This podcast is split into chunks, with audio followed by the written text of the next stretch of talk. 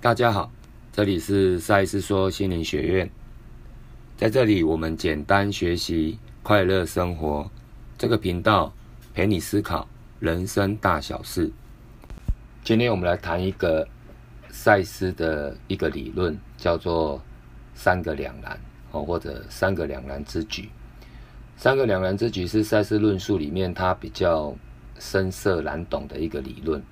但是它很重要，因为举凡我们在物质世界的创造力，比方说创造一个财富、健康或者幸福美满，都跟这个理论息息相关了。那我们要谈三个两难之举之前，赛斯有四个基本观念，我们可能要先简单聊一下。第一个，主体与客体。如果我们是主体，那么我们看到的东西就是客体。比如说我们在物质世界遇到的人事物，相对于我们的主体，我们可以把这些人事物当作我们的客体。那把这个观念套到内我层次，在这里简单讲一下内我。内我我们可以这样想，就是更大的我们，大概这样理解。如果我们把这个主客体套到我们的内我层次上了，那内我我们把它想成是主体，那么这辈子的转世人格就属于就是内我的客体，就是我们的物质生活啦，就变成是内我的客体啊，大概是这个概念。那主客体之间有一个重要的观念叫做回馈机制。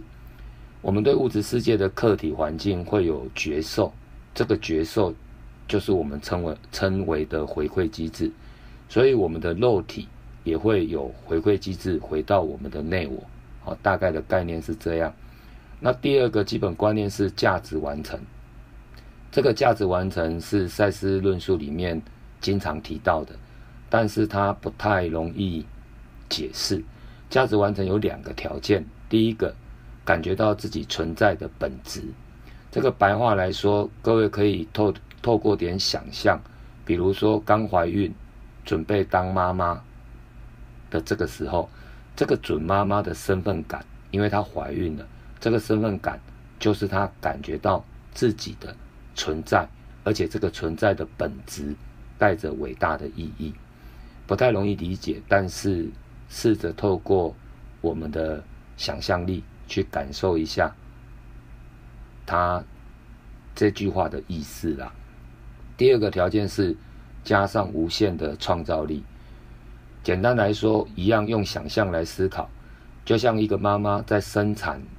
小孩的过程，她就是从无到有的一种无限创造力。虽然这两个解释没有办法很精准，但也许可以帮助各位思考。这两个条件就形成了价值完成的基础。那每个意识或者每个人，他都会去寻求自己的价值完成。意识会以所有可能的变奏去完成他自己所有的潜在能力，大概是这个概念。那如果没有价值完成的存在，就不会有我们今天谈的这个主题，就是三个两难了。所以价值完成它是一个重要的一个观念啊。第三个，意识扩张。简单来说，我们会来投胎转世以及生命的意义，就是建立在让我们的意识可以扩张。举个例子简单举个例子，意识扩张就有点像我们可能从来没有见过玫瑰花，那第一次见到玫瑰花之后，我们对玫瑰花多了一些感受，这个感受是以前没有的，是见过玫瑰多出来的感受。那么这个多出来的感受指的就是意识扩张。在更简化的说法，人类其实不应该阻碍我们的情感流动，不管这个情感带给我们的是正面的情感或者负面的情感，任何的爱恨情仇都一样。因为当我们阻碍了情感流动，就等于阻止了我们的意识扩张，那这很容易失去我们对生命的意义啊。简单来说大概是这样。那最后一个，第四个，就是创造性扭曲理论。这个以赛斯论述来说，所有的行动势必带来一个新的实相，复制的行为终究失败。这是一个完整的说法，但这句话不太容易明白啦。这里所说的行动哦，不仅仅是行为的改变，这里还包括我们思想、感觉的改变或变化。任何的变动都称为行动。简单来说，生命的存在并没有完美这种东西。当我们在人生里要去创造一个健康、富裕或幸福美满，那么我们就必须在不完美以及不平衡的滚动里去创造，而不是去花力气去追求完美，因为生命的存在并没有完美这个东西。好，简单来说是这样。那三个两难之局，其实这个是赛斯在讲创造性的架构的时候他讲出来的一个理论。那谁的三个两难，其实就是一切万有的三个两难之局。那没有读过赛斯书的朋友可能会想，什么是一切万有？从赛斯知识的角度简单说，一切万有就是我们万物啊，一切万物这个世界啦的来源，大概这样思考，那我们把它称为一切万有。那第二个问题是，为什么会有三个两难？这里就是赛斯比较深色的论述，我们试着带着想象去理解一下。我们想象有一个东西或有一个存在，我们叫做一切万有。刚开始它完全关注在自己的主观经验，那么这个一切万有他有他自己的思想和想象力，因为一切万有的能量密度非常高，比起人类啦，他的思想和想象力很快有了自己的活力啊，形成了一个我们上面讲过的一个客体的东西。这个客体指的是以主体一切万有这个主体来说，它形成了一个客体。所以和主体就是这个一切万有分离的，我们称为这个客体。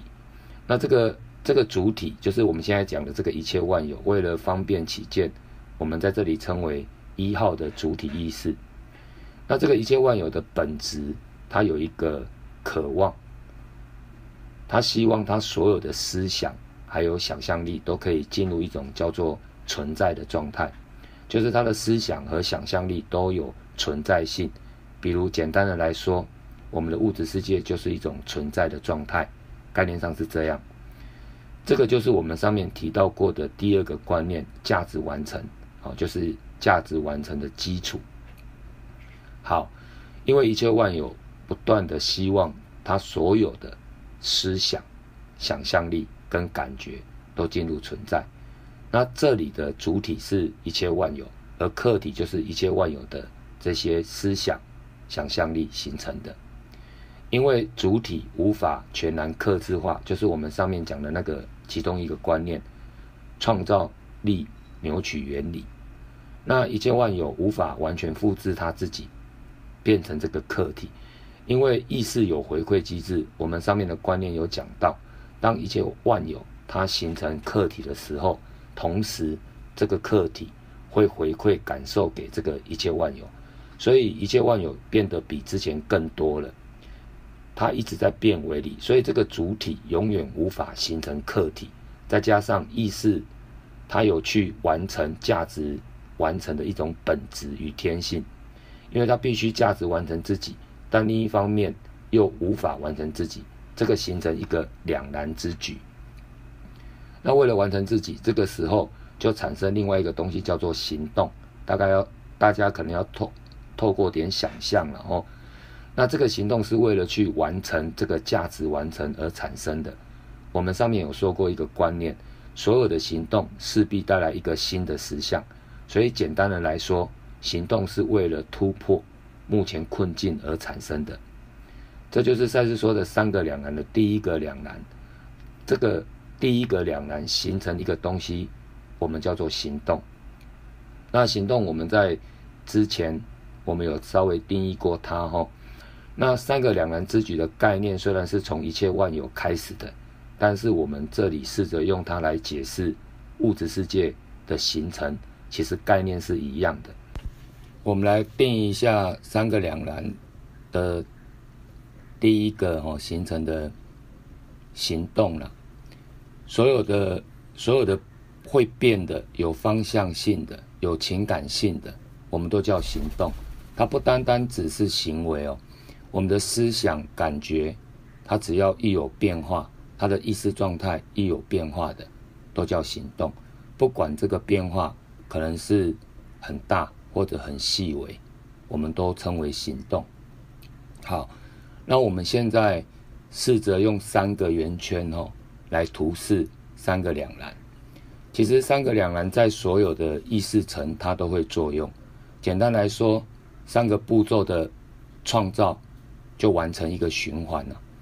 也就是说，每一个循环我们大概都可以画三个圈圈来解释创造的过程。如果我们把第一个圈圈称为一号主体意识，第二个圈圈称为二号主体意识，那么第三个圈圈我们称为三号主体意识。我们前面说过，意识层的名称其实是相对性的。我们之前用一号主体意识来代表一切万有，那么我们在这里把一号主体意识把它换成灵魂，那么二号就会变成我们内我，三号呢就会变成我们的自我，就是这个物质世界。那主客体，其实主体跟客体其实也是相对名词，每一个主体产生行动去创造一个相对应的客体，这个客体在意识回馈给主体，形成一个永无止境的循环。这个客体因为三个两难的理论，它会相对应形成自己的主体之后，去创造一个相对应的客体。所以每个圈圈都有主客体两面，大概的概念是这样。那么所以假设灵魂这个圈圈，它其实也是由另外一个行动先形成了灵魂的客体之后，灵魂再形成自己的主体。所有的意识层的概念都是一样的。那以此类推，我们这里就看灵魂之后，我们这三个圈圈就从灵魂开始之后的三个圈圈来看看。那灵魂的思想、想象力跟感觉形成了第二个圈圈。我们现在把第一个圈圈当作是灵魂嘛，灵魂的意识，所以灵魂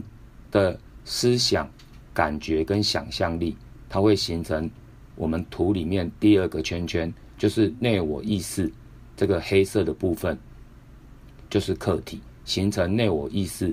的那个客体。因为意识必须透过创造来看到自己，所以灵魂它也是透过创造来认识跟了解自己。但因为创造性扭曲理论的关系，这个主体它始终无法完整的看到或认识自己。也就是说，客体，我们这个图里面内我意识这个客体，它无法完全复制那个灵魂意识的那个主体，而且加上价值完成的关系，所有的意识都必须价值完成它自己，也都必须落入存在。于是这个主体会透过更大或更多的行动去创造。以人类的语言来说，因为每个行动都是意图产生的，所以每个行动都是有方向性的，就有点像人类的情感类别，有爱、恨、情仇，它是有方向性的。简单来说，强烈的方向性，它会形成一个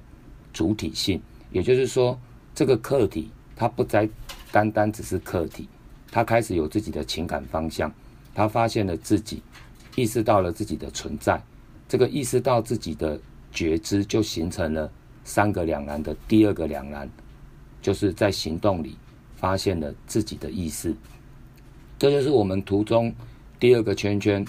就是我们那个内我意识这个圈圈。所以第二个两难之局形成了自己的意识。那这个自己的意识是落在行动里的觉知，它与行动是混在一起的。那它的觉知是落在行动里的，这是什么意思？我们换一个角度思考一下，就是说，在这个第二个圈圈，就是内我意识这个圈圈里，任何的思想、想象力跟感觉，就是任何的行动，因为我们之前有说过，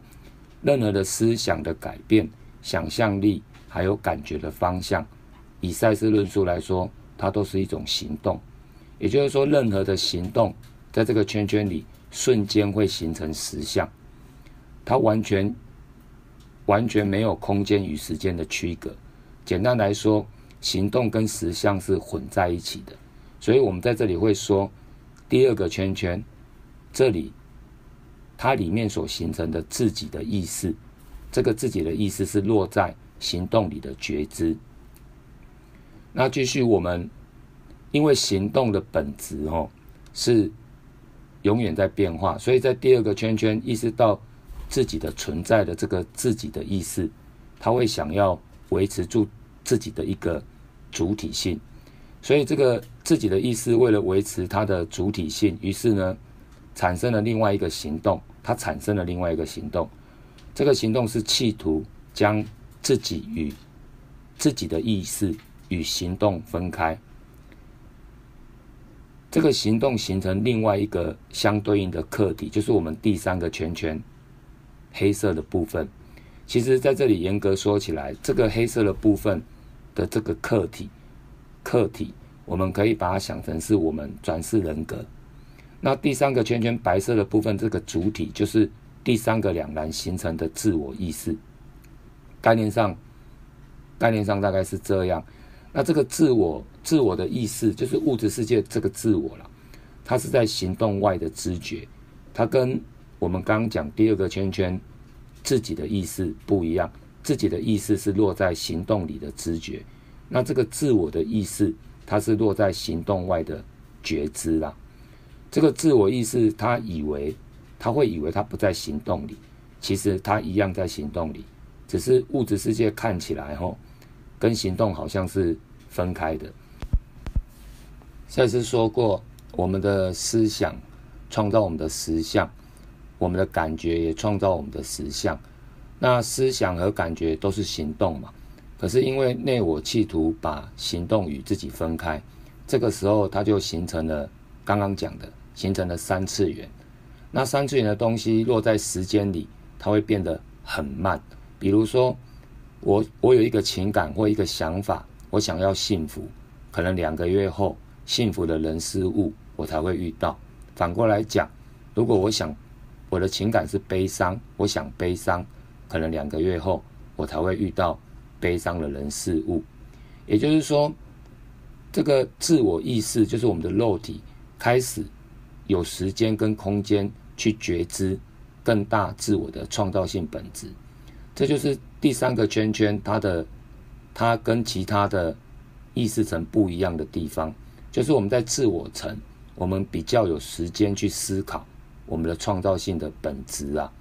我们说过意识它会回馈之后再去评估，去为自己的创造力负责，这个很重要的概念。这里有一个很重要的概念，就是生活中不是对错的问题，其实是选择的问题。如果我们遇到一个不好的人事物，其实我们不需要去太用力骂这些人事物。如果我们发现我不喜欢这个悲伤，这个时候就要去启动另外一个行动，去创造一个快乐。当你用一个行动去创造一个快乐的时候，它一样会受限于创造性扭曲的那个理论嘛，这个快乐可能不会如我们预期，但是我们想要的，也许我们想要的快乐是100个单位，因为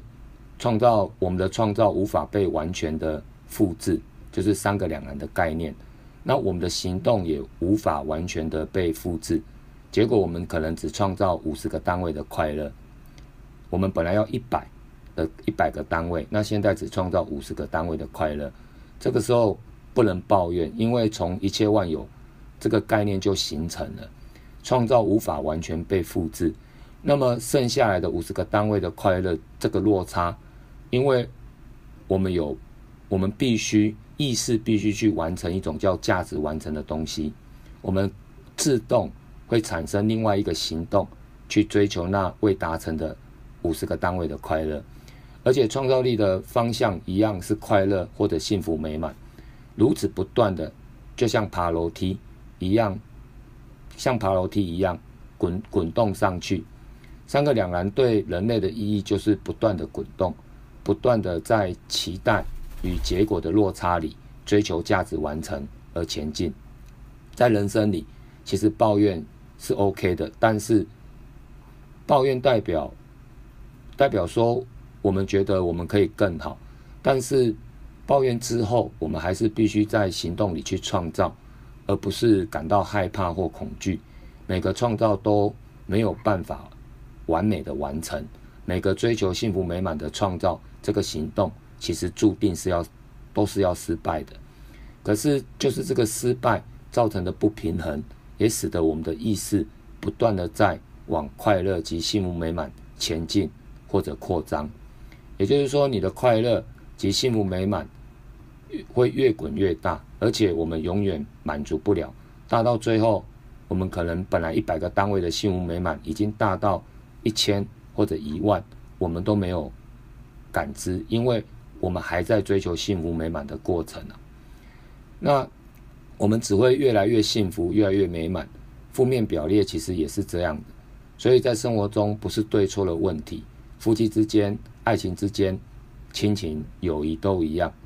不要落在对错。意识的扩张不落在对错，它只落在行动上的表达。创造性的扭曲之后再做行动上的表达，扭曲之后再做行动表达，它不断的在滚动，生命是这样。